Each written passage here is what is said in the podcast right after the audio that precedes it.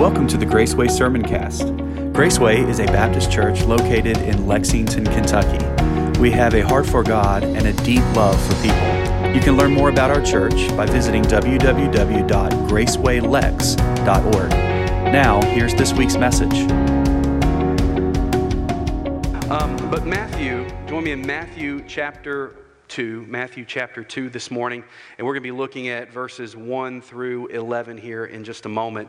But for the past few weeks, we've been looking at the book of Revelation, haven't we? Which is an odd place to go at Christmas time, right? Because Revelation is supposed to be the end of things, which gave us a very different view of Christmas, especially in last week's test, text in Matthew chapter 12. And um, I wasn't expecting the, the, the feedback that I got. Many of you said, man, that was, that was an excellent understanding of, of, of that passage. And I have to tell you, um, I had not, in, in, studying and preparing, I, have looked at that passage many times, but in preparing for that uh, last week, man, I learned so many things about, about that passage and what it, what it shows us. And, and I, I'm just thankful for how God spoke to us through that. Um, and, uh, but this, this morning, we're going to move back from Revelation to a more traditional uh, Christmas passion, passage. And um, what we've seen is that he's the great high priest so far in Revelation. And he has all authority, and he stands among the church, and he holds all things in his hand. And Revelation also gave us this view that he's the only one that the church should cling to, right? And that we should never look at our church as being something that is ours. It is His church. And if He is not standing in the middle of it, if we have settled for Him to be on the outside looking in, knocking, asking to come in, we have messed things up. And when we, when we settle for ministering that way, it's not ministry at all. It's just social hour. It's just, it's just religious piety and social hour, and God is not in the midst of His church. That is a dangerous thing. We also saw in Revelation that he's presented as this great promised Messiah who all the forces of Satan and hell have eternally tried to destroy, but they can never rise to defeat, and they never will rise to defeat. In church, we need to rest upon that promise that our Savior, our King, whether he's a baby in a manger or he's the conquering King that we saw in the book of Revelation, he is the one that we base our faith on. He's the one that we base our hope on. As the old song says, My hope is built on nothing less than Jesus' blood and his righteousness. And this is the picture of the Savior that we need to keep before us as we consider the awesome message of the season.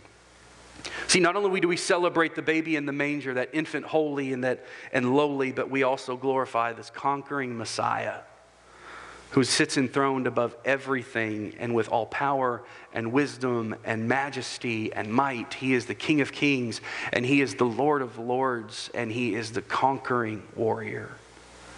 See, Scripture covers Jesus from every angle, and that's why Scripture is so important and is so beautiful. And I left my water over here, so bear with me for just a second. Scripture covers Jesus from just about every angle. And like I said, over the last couple weeks, Revelation gave us this unveiled view of Jesus, this no holds barred, uh, no hashtag no filter Jesus. Like we saw him in glory, right? We saw him as we peeked behind the veil. This is our King. This is who we worship. And this week and next Sunday, we're going to look at the more traditional accounts of the birth of Christ in the Gospels. And each account gives us different views of Christ.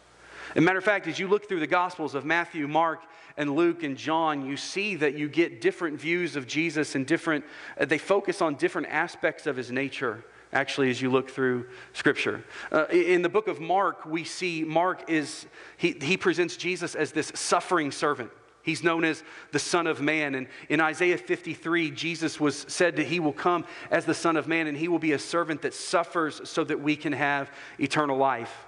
And that he is the lord of lords and the king of kings but that he humbled himself to do the will of his Father and to reveal the amazing love and grace of God. In Luke, he's presented even more so as the Son of Man, which is this messianic title of the prophecy from the prophecy of Daniel, and he's also known as the son of David in the book of Luke. And Luke focuses on Jesus' humanity and beautifully details the announcements of his incarnation and his birth in Luke chapter 1 and in verse number 2 and in, in chapter 2.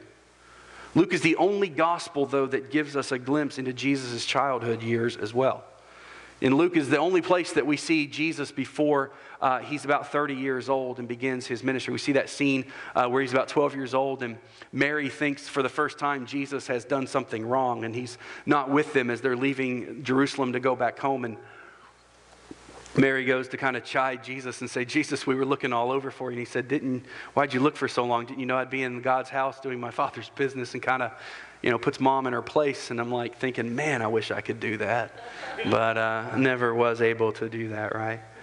Um, so the book of Luke shows the humanity of Jesus, but the book of John represents Jesus as the Son of God, as the second person in the Trinity, the one that's co equal and co eternal with God, the Father. And we see the genealogy records in John are really short because all he gets is the spiritual genealogy that in the beginning was the Word, and the Word was with God, and the Word was God. So we see his spiritual genealogy in the book of John. And the book of John shows us that he gives great revelation of the kingdom that is to come. And what's interesting is God chooses John, the writer of the Gospel of John, to also be the one who writes the book of Revelation to see that king, that king that was to come fulfilled. But as we look at the book of Matthew, we see Matthew really focuses on the kingly authority of Jesus. It, re- it, represents Jesus as the promised Messiah, and it's the coming King. And this is the one that more closely relates what we've been looking at in the book of Revelation as well, because Jesus is presented in authority and power and with royalty in the book of Revelation. So today, we're going to take this piece of yarn, if you will, and take it from and tie it to the book of Revelation and bring it all the way back to the very beginning of the New Testament in the book of Matthew and see this king and his birthplace. And beginning in verse number number one of chapter two. It says, After Jesus was born in Bethlehem of Judea, in the days of King Herod, wise men from the east arrived in Jerusalem, saying, Where is he who has been born the King of the Jews? For we saw his star at its rising, and we have come to worship him. And when King Herod heard this, he was deeply disturbed, and all of Jerusalem with him. So he assembled all the chief priests and the scribes of the people, and they asked them where the Messiah would be born. And they said, In Bethlehem of Judea, they told him, because this is what was written by the prophet. And you, Bethlehem, in the land of Judah, are by no means least among the rulers of Judah, because out of you will come a ruler who will shepherd my people, Israel. And then Herod secretly summoned the wise men and asked them the exact time that the star had appeared. And he sent them to Bethlehem and he said, Go and search carefully and diligently for the child, because when you find him, report back to me so that I too can go and worship him. And we know from last week, Herod didn't want to go and worship him. What did he want to do? He wanted to kill him. And after hearing the king, they went on their way. And there it was, the star that they had seen at its rising. It led them until it came and it stopped above the place where the child was. And when they saw the star, they were overwhelmed with joy. And entering the house, they saw the child with Mary, his mother, and falling to their knees, they worshiped him. And when they opened their treasures and they presented him with gifts of gold and frankincense and myrrh. Holy Spirit, I pray this morning that you would speak today. Lord, I am just a weak vessel. And I ask this morning that you would be seen loud and clear, that you would be seen clearly. Lord Jesus, we have been looking at you from the point of what it will be when you come at that second advent. Lord Jesus, as we look this morning and we turn our attention to your first advent, we see that you are still the King of Kings and the Lord of Lords. Just as a baby laying in a manger could still be a king, had no crown on his head, the only crown you wore when you were here on earth was a crown of thorns. But Lord, you are crowned with royalty and with light and with power and with majesty. And Lord, we come this morning to you like these wise men. And we lay at your feet our offerings of who we are, broken as we are, what we have, we want to give unto you. And so I pray this morning that you would speak to us and that you would show us the king, not that we want, but the king that we need. In Jesus' precious name we pray. Amen. The king that we want, not the king that we, or the king that we need, not the king that we want. That's pretty much the title uh, of the message, and this is what we're going to be looking at this morning. Um, what we see here, it's already beginning to feel a little bit more like Christmas with this passage, right? Revelation doesn't give you that Christmassy feel, right? Because there's red dragons and swords. In Matthew, there's no red dragons, there's no swords flying out of people's mouths. It's just the beautiful Christmas star, the good old wise men traveling from afar, and crazy old genocidal King Herod, right? That's the Christmas story that we're familiar with. And then we also have Jesus, that long awaited king, and the prophets had foretold for centuries the one who would establish peace, the one who would establish his kingdom and perfect justice, and whose reign would know no end. See, we've had the benefit of the past several weeks of seeing the rest of the story as we've looked at the book of Revelation. We've been able to, like I said, peek behind that veil and see just what the newborn king really looks like and what he is capable of. But you see, the Magi, the wise men, when they came from the east, they didn't have that picture of Jesus. All they had to go on was the Old Testament prophecies. And they began to think and they began to put things together and realize that there was about to be born the King of the Jews the one who was the Messiah that was foretold by the ancients of the past, and they wanted to give, they wanted to come and they wanted to give respect and honor to the king. But they didn't really have the detailed description that we have in the book of Revelation. We've had a, a, a really, uh, just kind of a, a privileged view to be able to see the rest of the story, and now we're going back to see the beginning of it. Sure, they had some prophecies. But those prophecies had always been tempered by their own personal expectations and their own personal ideas of what a king should actually do and what it should look like. And they also had a bunch of kings that they were under in ancient times that kind of tempered their view of what a king should look like as well. And then we're introduced, and what's interesting in this passage is we're introduced to an earthly king and King Herod. And man, he couldn't be any different than Jesus the king, could he? One who is hell bent on holding on to his crown at all costs, being willing to kill a child, and being willing to wipe out an entire generation of Jewish young men just so he could hold on to his temporal crown. So, this is the idea of what a king does. This is what people knew kings to do at that time. And then the Magi say, We've come to worship the one that is born the king of the Jews. And so, with the proclamation of the wise men in our text, when they come and they say, Where is he that is born the king of the Jews? all the prophecies of the coming Messiah were brought to mind in the nation of Israel. And from the first declaration of a coming deliverer to Adam and Eve in Genesis chapter 3. And understand, this is something that they had been looking forward to since the very beginning of sin.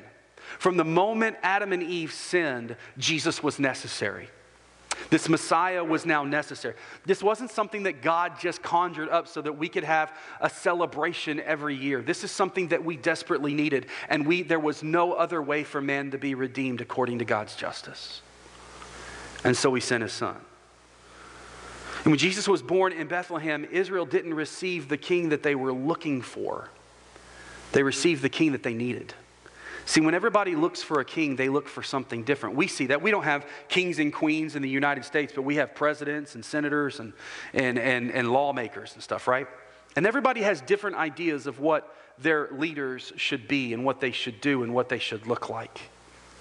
Everybody had their idea of what the Messiah would look like too. Even though the word was clear about it, they still had their ideas of how he would do it, and Jesus blew away everybody's expectations. See, in many ways, Israel's reaction to Christ in human form um, is mimicked by the reaction that the world has to Jesus today. Many people celebrated Jesus when he was feeding the 5,000 and doing the things that they said, now this is what a king should do.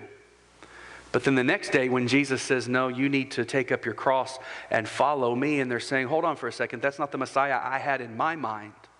The Messiah I had in my mind was going to set everything right and destroy Rome and do all of these things that are good for me. And now you're telling me to take up my cross, a Roman symbol of execution and persecution, and follow you? That's not the king that I was waiting for. That's not the Messiah that I was hoping for. You must just be another fake. See, and even as his church, we have to own the fact that we've developed expectations of our king, of Jesus, that just don't always line up with who King Jesus actually is. And this is honestly the age old struggle of humanity with Christ. We all wrestle with our own ideas and our own expectations of Jesus, don't we? Good way to know this is how many times have you just felt like Jesus just kind of didn't answer the prayer the way he should have. We all kind of want to suggest it, and God, God has nothing wrong. There's nothing wrong with us suggesting to God what we would like to see happen, but we always must back it up with what the words of Christ that He prayed as well. Nevertheless, not my will, but yours be done, Lord.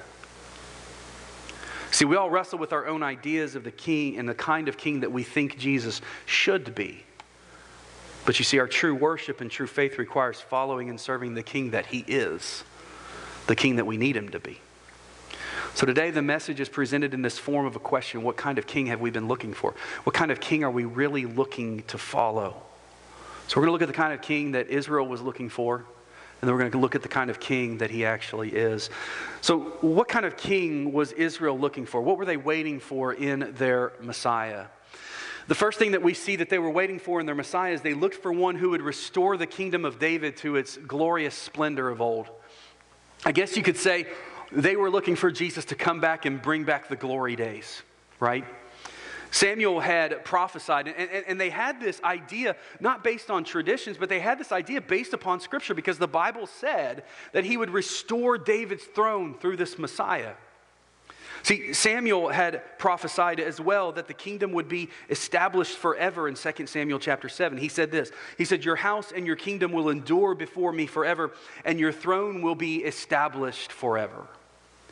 So they had this idea that when the Messiah shows up, David's throne will be the main throne on earth. There won't be any more like oppression. There won't be any more things that would, that would, uh, that would stand in the way of the Jewish people being the golden people of God. Isaiah said that a rod would come from the root or the stem of Jesse, and that was David's father, and that that root would rule Israel with righteousness, and that he would slay the wicked in the book of Isaiah. Isaiah also said that a son would be given and the government would be on his shoulder in the book of Isaiah, chapter 9. And it's a beautiful passage. I want to read it to you. It says, For a child will be born for us. A son will be given to us, and his government will be upon his shoulders, and he will be named Wonderful Counselor, the Mighty God, the Everlasting Father, the Prince of Peace. The dominion will be vast, and his prosperity will never end. He will reign on the throne of David and over his kingdom to establish and sustain it with justice and righteousness from now on and forever. And the zeal of the Lord of armies will accomplish this. So we get this idea that the Messiah will be this conquering king that basically is everything that we could ever want wrapped up in one person. And, church, I want to present to you that Jesus is everything that we could ever need wrapped up in human flesh. He's God Himself. But sometimes He's not everything that we want. And that's when we struggle. See, everyone in Israel memorized these verses. They were trained to look for a king to rise up to bring their people, the physical nation of Israel, back to a place of prominence, and for a people that had been ostracized and for a people that had been oppressed for centuries by different empires. This was something they constantly looked for. They constantly wanted that. They wanted a king who would establish Israel as top dog among the world powers. They may have even walked around with Make Israel Great hat again, hats again or something like that. I don't know. But they wanted somebody that was going to make Israel number one. They looked as well, number two, for one who would overthrow and defeat the Roman occupation and oppressors. Because their current oppressors, They'd had Egypt as an oppressor. They'd had Babylon as an oppressor. They'd had Persia as oppressor. They'd had all the people in Canaan that were constantly warring against them. But their current oppressors were the Roman government. And at the time of Christ's birth, Israel was under deep oppression. Caesar and Augustus and King Herod and the governors of the land were really just pillaging through the money, pillaging through the holy city. They were just taking over everything. And they were crying out in pain. And Isaiah said in Isaiah chapter 49, verse 8, that God would preserve his people and protect them from imprisonment, and they would bring them out of oppression to a place of power and freedom. And like I said, Israel has this long history of imprisonment. They have this long history of oppression and slavery, even in Egypt and Babylon and Persia and Rome. But the thing is, is every time that happened, it was a result of Israel turning their back on God. They said, We don't want to follow after you, God. And what does the Bible say? They turned to the pagan gods of the land that they were in, and God said, You can have the fruits of your worship.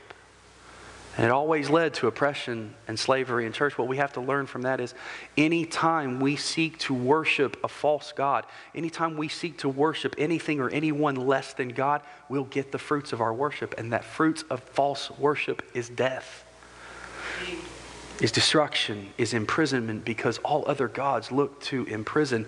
Only God Almighty, the Lord Jesus Christ, came here to free us. Christ said in Luke chapter 4 that he was the fulfillment of the prophecy when he said, The Spirit of the Lord is on me. This is Jesus standing there, and he's saying, The Spirit of the Lord is on me because he has anointed me to preach the good news to the poor. He has sent me to proclaim release to the captives and recovery of sight to the blind, to set free the oppressed.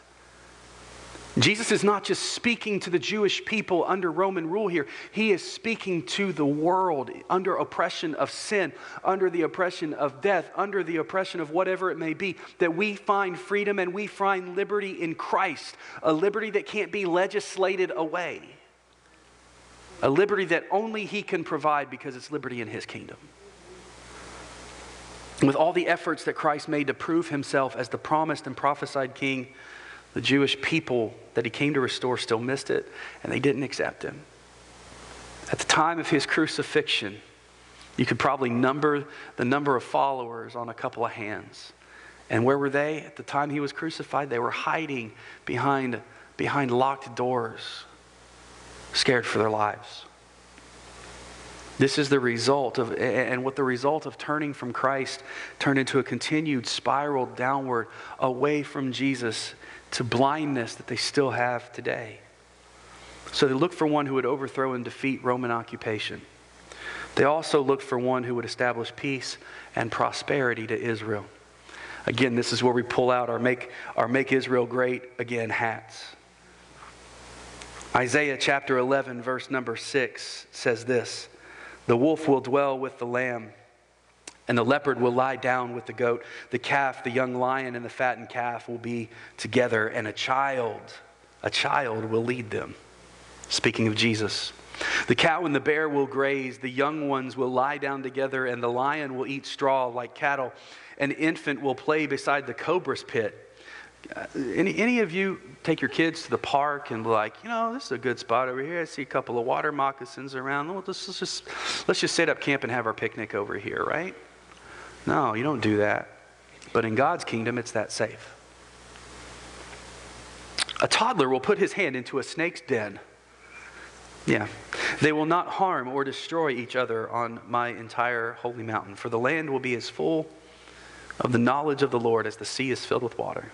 On that day, the root of Jesse will stand as a banner for the peoples, and the nations will look to him for guidance, and his resting place will be glorious.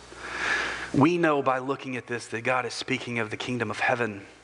That one day we'll get to where uh, there will be no lions looking for meat because they'll just be satisfied with, with, hey, they'll be vegetarians, I guess you could say. But we're looking at the peace that God brings, one place where no sin, no vestige of this broken, falling world still exists. It will be a return to Eden. But what Israel looked at and said, man, we want that kind of peace here on earth, right? It paints a prophetic picture that Christ would set up a peace where lions would lay down with lambs and peace would reign with no fear of danger, no death, no destruction. Don't have to lock my doors. Don't have to have surveillance cameras on my house. Don't have to have, you know, don't have to worry about people coming over and picking through my car in the middle of the night because I forgot and I left my car door unlocked again. Doggone it. Zechariah chapter 9 said, even prophesied of his humility by declaring that the Messiah would enter lowly and riding on a donkey, which is what he did when he entered in Jerusalem the week before he was crucified. He was the peace for Israel and still is the peace for Israel and also for the entire world. The problem is that they had a complete misunderstanding of the Messiah's primary mission. The Messiah's primary mission for us, church, is not to give us a temporal peace in this life. The Messiah's primary mission is to give us a peace that knows no end, a peace that is forever secured, forever in eternity. While we may never see the lion lay down with the lamb in this life, we will see it. That will be the norm up in heaven.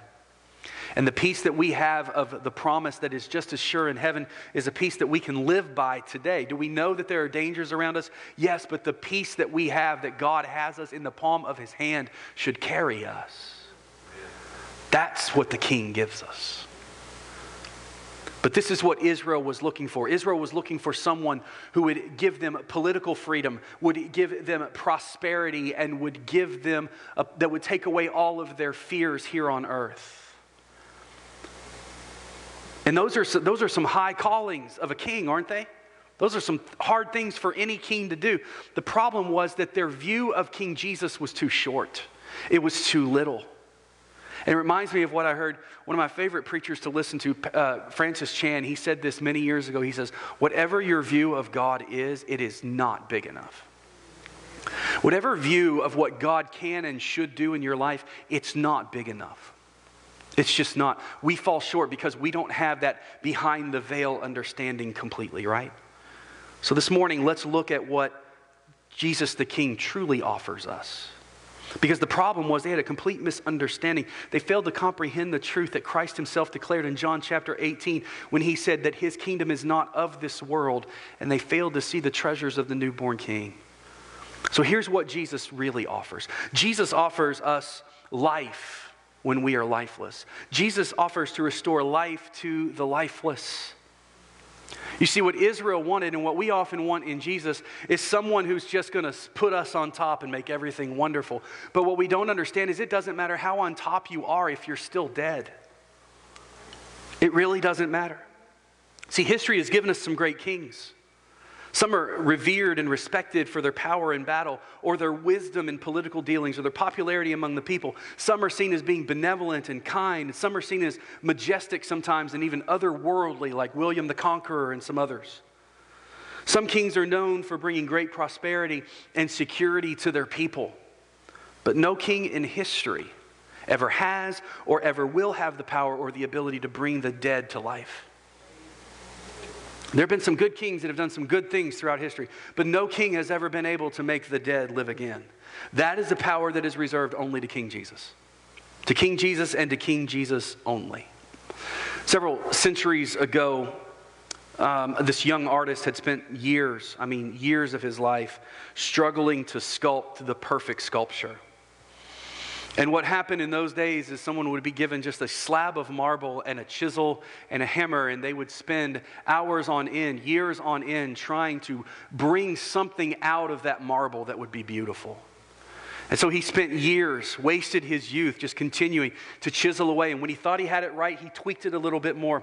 And finally, after years and years of work and toil, finally, this, this big block of marble yielded this statue of an angel that looked perfect to everybody.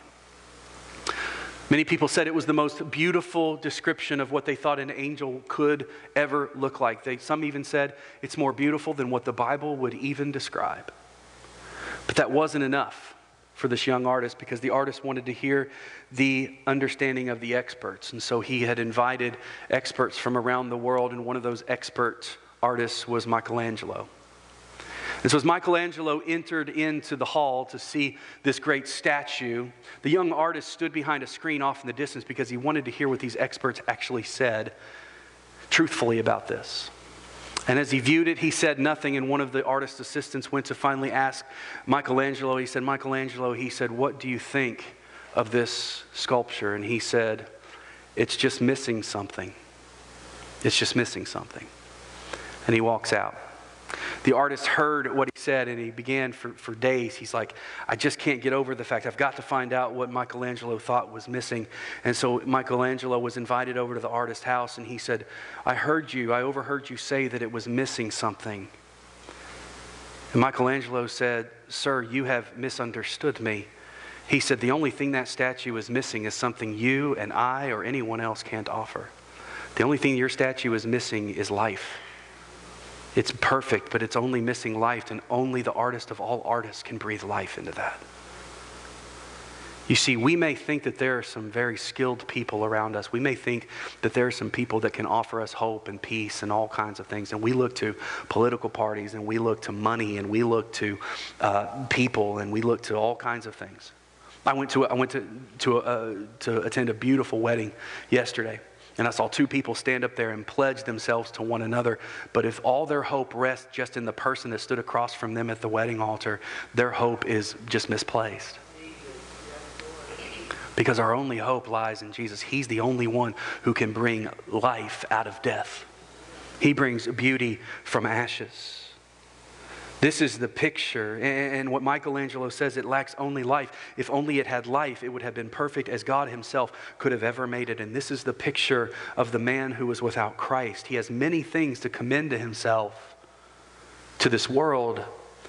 His disposition may be good, his character may be beautiful, but if he lacks eternal life, he lacks everything. And I want to, I want to just, just propose to you this King of all kings, this King that is unlike any other kings, church. You may have a lot of kings that you want to follow, and you may be hoping in a lot of things, and a lot of belief systems, and a lot of isms, but there is only one king who brings the dead to life. And trust me, you are dead in your trespasses and sins, and you need this king to bring you to life, or this is all you have. And while we know this, we're still so tempted to focus only on the shadow world that we live in. What we've seen as we looked in Revelation is this world that we live in is just a, a vague shadow of what's to come. But yet we live our entire life just focusing on the shadows all the time, and this shadow world is all there is. Folks, we need to keep our eyes higher and further out, focus further. And while we know this, we have to remember what the word says in Ephesians chapter 2. It says, And you who were dead in trespasses and sins, in which you previously walked according to the ways of the world, according to the ruler of this world, of the power of the air, the spirit now working in the disobedient. He says, You were once dead, but you have been brought to life over that. In John chapter 11, Jesus said, I am the resurrection and I am the life, and the one who believes in me, me, even if he dies, he will live. In John chapter 10, he said, The thief comes only to steal and to kill and destroy. But I have come, Jesus said, that they may have life and that they may have it to the full and they may have it more abundantly. Christ the King offers not only to restore our life to us when we can't restore it ourselves, but He gives us a life that will never end, a life that we don't deserve because we squandered it away in our sin.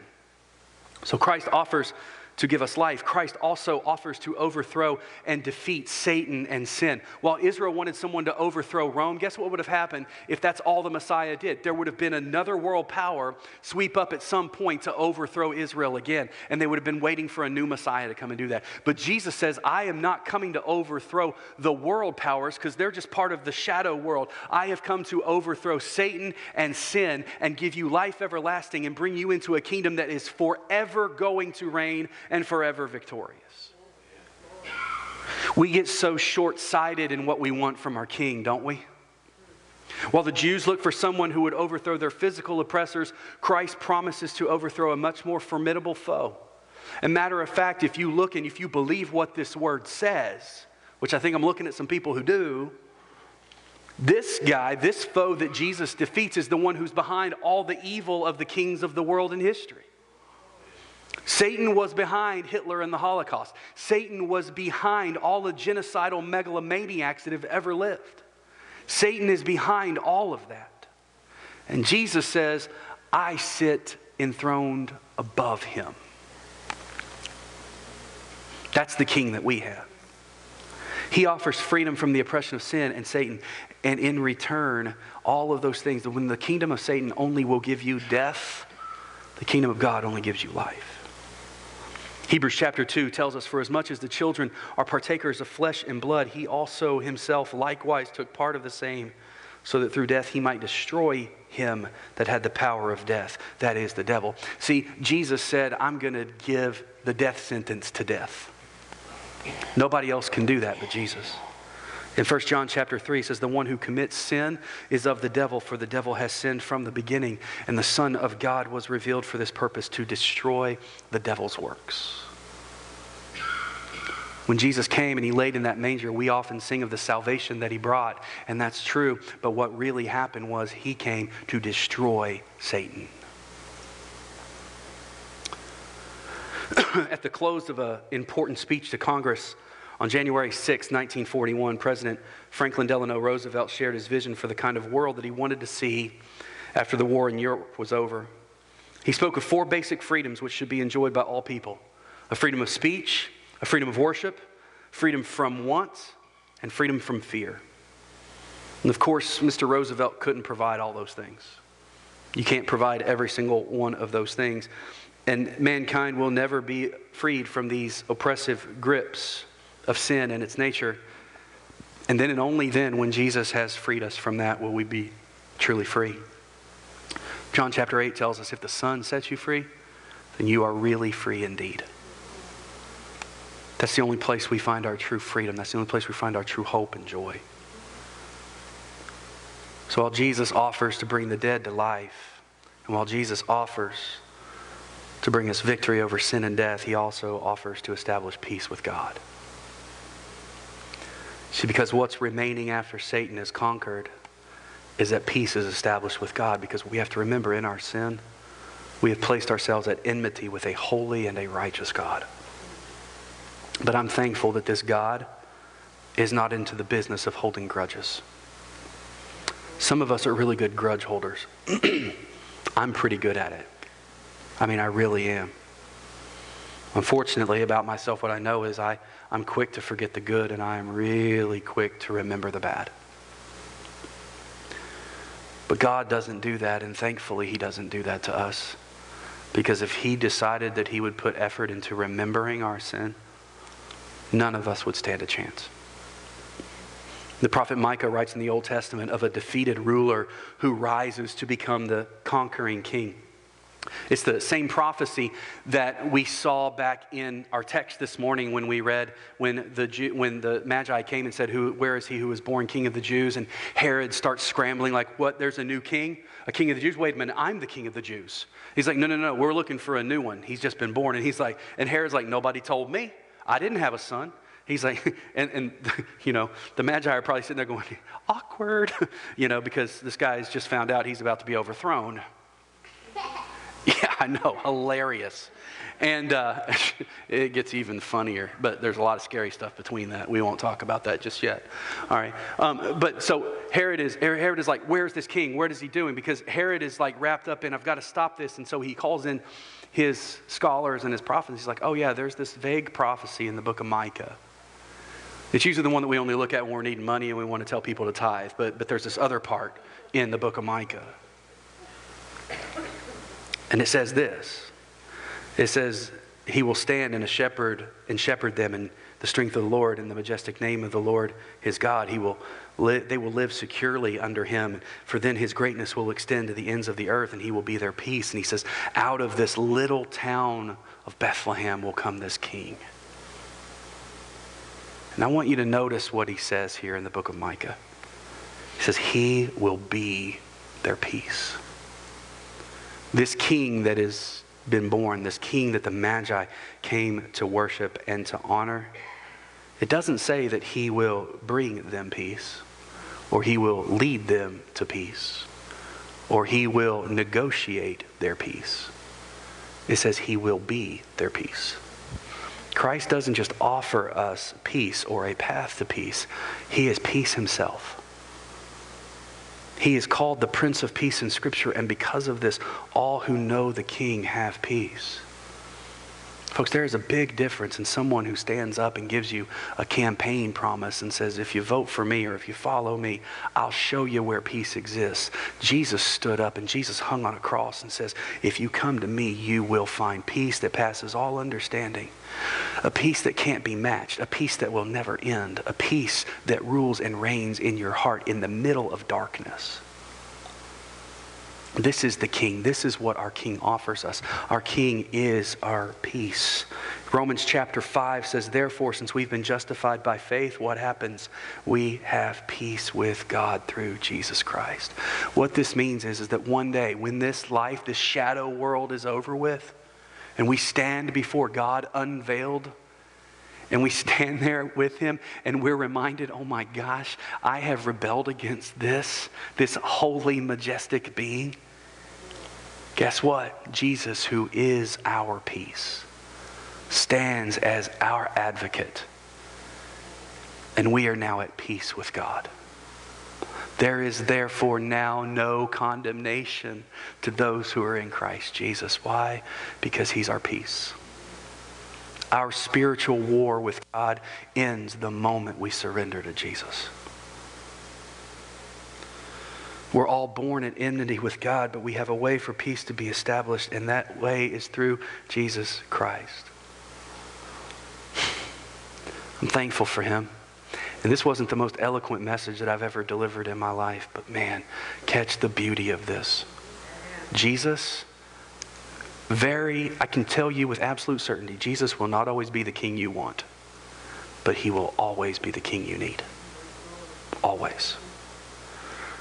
There was a young man, as we close out, there was a young man who went to a minister in great distress about his spiritual condition. And he said to the minister, he said, Sir, can you please tell me what I must do to find peace? He said, My life is an absolute wreck. It's in, it's in shambles. I've tried everything I know to find some sort of peace, and I just can't find it. And so now I'm turning to the church. The minister looked at him and said, Sir, I hate to tell you this, but you're too late. The guy just sits back defeated. He said, What? He said, I'm too late. How can, I, how can I be too late? You don't mean to say that I'm too late to be saved, that I've gone too far, right? I remember when I was a kid and I used to sit in church hearing the preacher always say, It's never too late to be saved. As long as there's breath in the body, there is hope for the soul. And he says, But now you're telling me that I'm too late? And the man says, Yes, you're too late. Because you came in here asking me, What do I need to do to have peace? And he said, Sir, you can't do anything. It's too late. That was already taken care of about 2,000 years ago when Jesus, who is the peace, stretched his arms out on a cross. And those nails went through the hands and the feet of the Son of God. And he who knew no sin became sin so that we could be called his righteousness. He said, You can't do a thing to earn peace because it's already been given for you. And all he asks is for you to trust him and repent of your sins and give yourself to him. And that is peace. Then you'll know peace. You won't have earned peace, but you will know peace because he invites you in. All peace is found in Jesus Christ. And I know that sounds utopian and it sounds, you know, I'm not saying that world peace will be established if everybody just comes to know Jesus, because we're all still sinners. We may be saved, the whole world could become saved by grace, but there's still going to be sinners saved by grace. His kingdom that knows no end is perfect. And when we live the, under the promise of knowing that I am a child of God and I'm part of that kingdom, that perfection waits.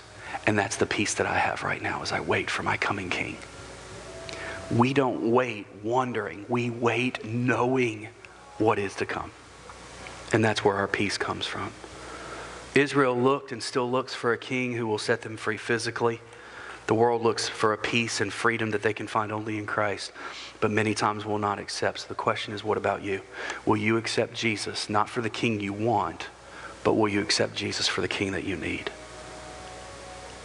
With every head bowed and every eye closed this morning, again, I can tell you, I know that wasn't the most eloquent, wasn't the most well crafted or designed message this morning, but the message still rings loud and true. I think what we're guilty of oftentimes, even as the church, is we're guilty of looking to Jesus and trying to make him be the king that we want, when what's so much more beautiful is him being the king that we need. The question I ask you this morning is what do you need? Do you need eternal life? Do you need salvation? He's the king you come to. Trust him today as your savior. Do you need some peace? Do you need some just some, some boldness in your life? Come to the king. Stop looking around at all the other stuff and look at the king victorious on the throne. Put your faith and trust in him as we pray this morning. God, Thank you for listening today. At Graceway, our strongest desire is to glorify Christ by telling everyone about his grace. If you have questions or are in need of spiritual help, please reach out to us by visiting www.gracewaylex.org and click on the Contact Us section. Or you can email us at gracewaylex at gmail.com. Our worship services are held each Sunday at 10:30 a.m. We'd love to worship with you this week. Until next time, take care and walk in the way of grace.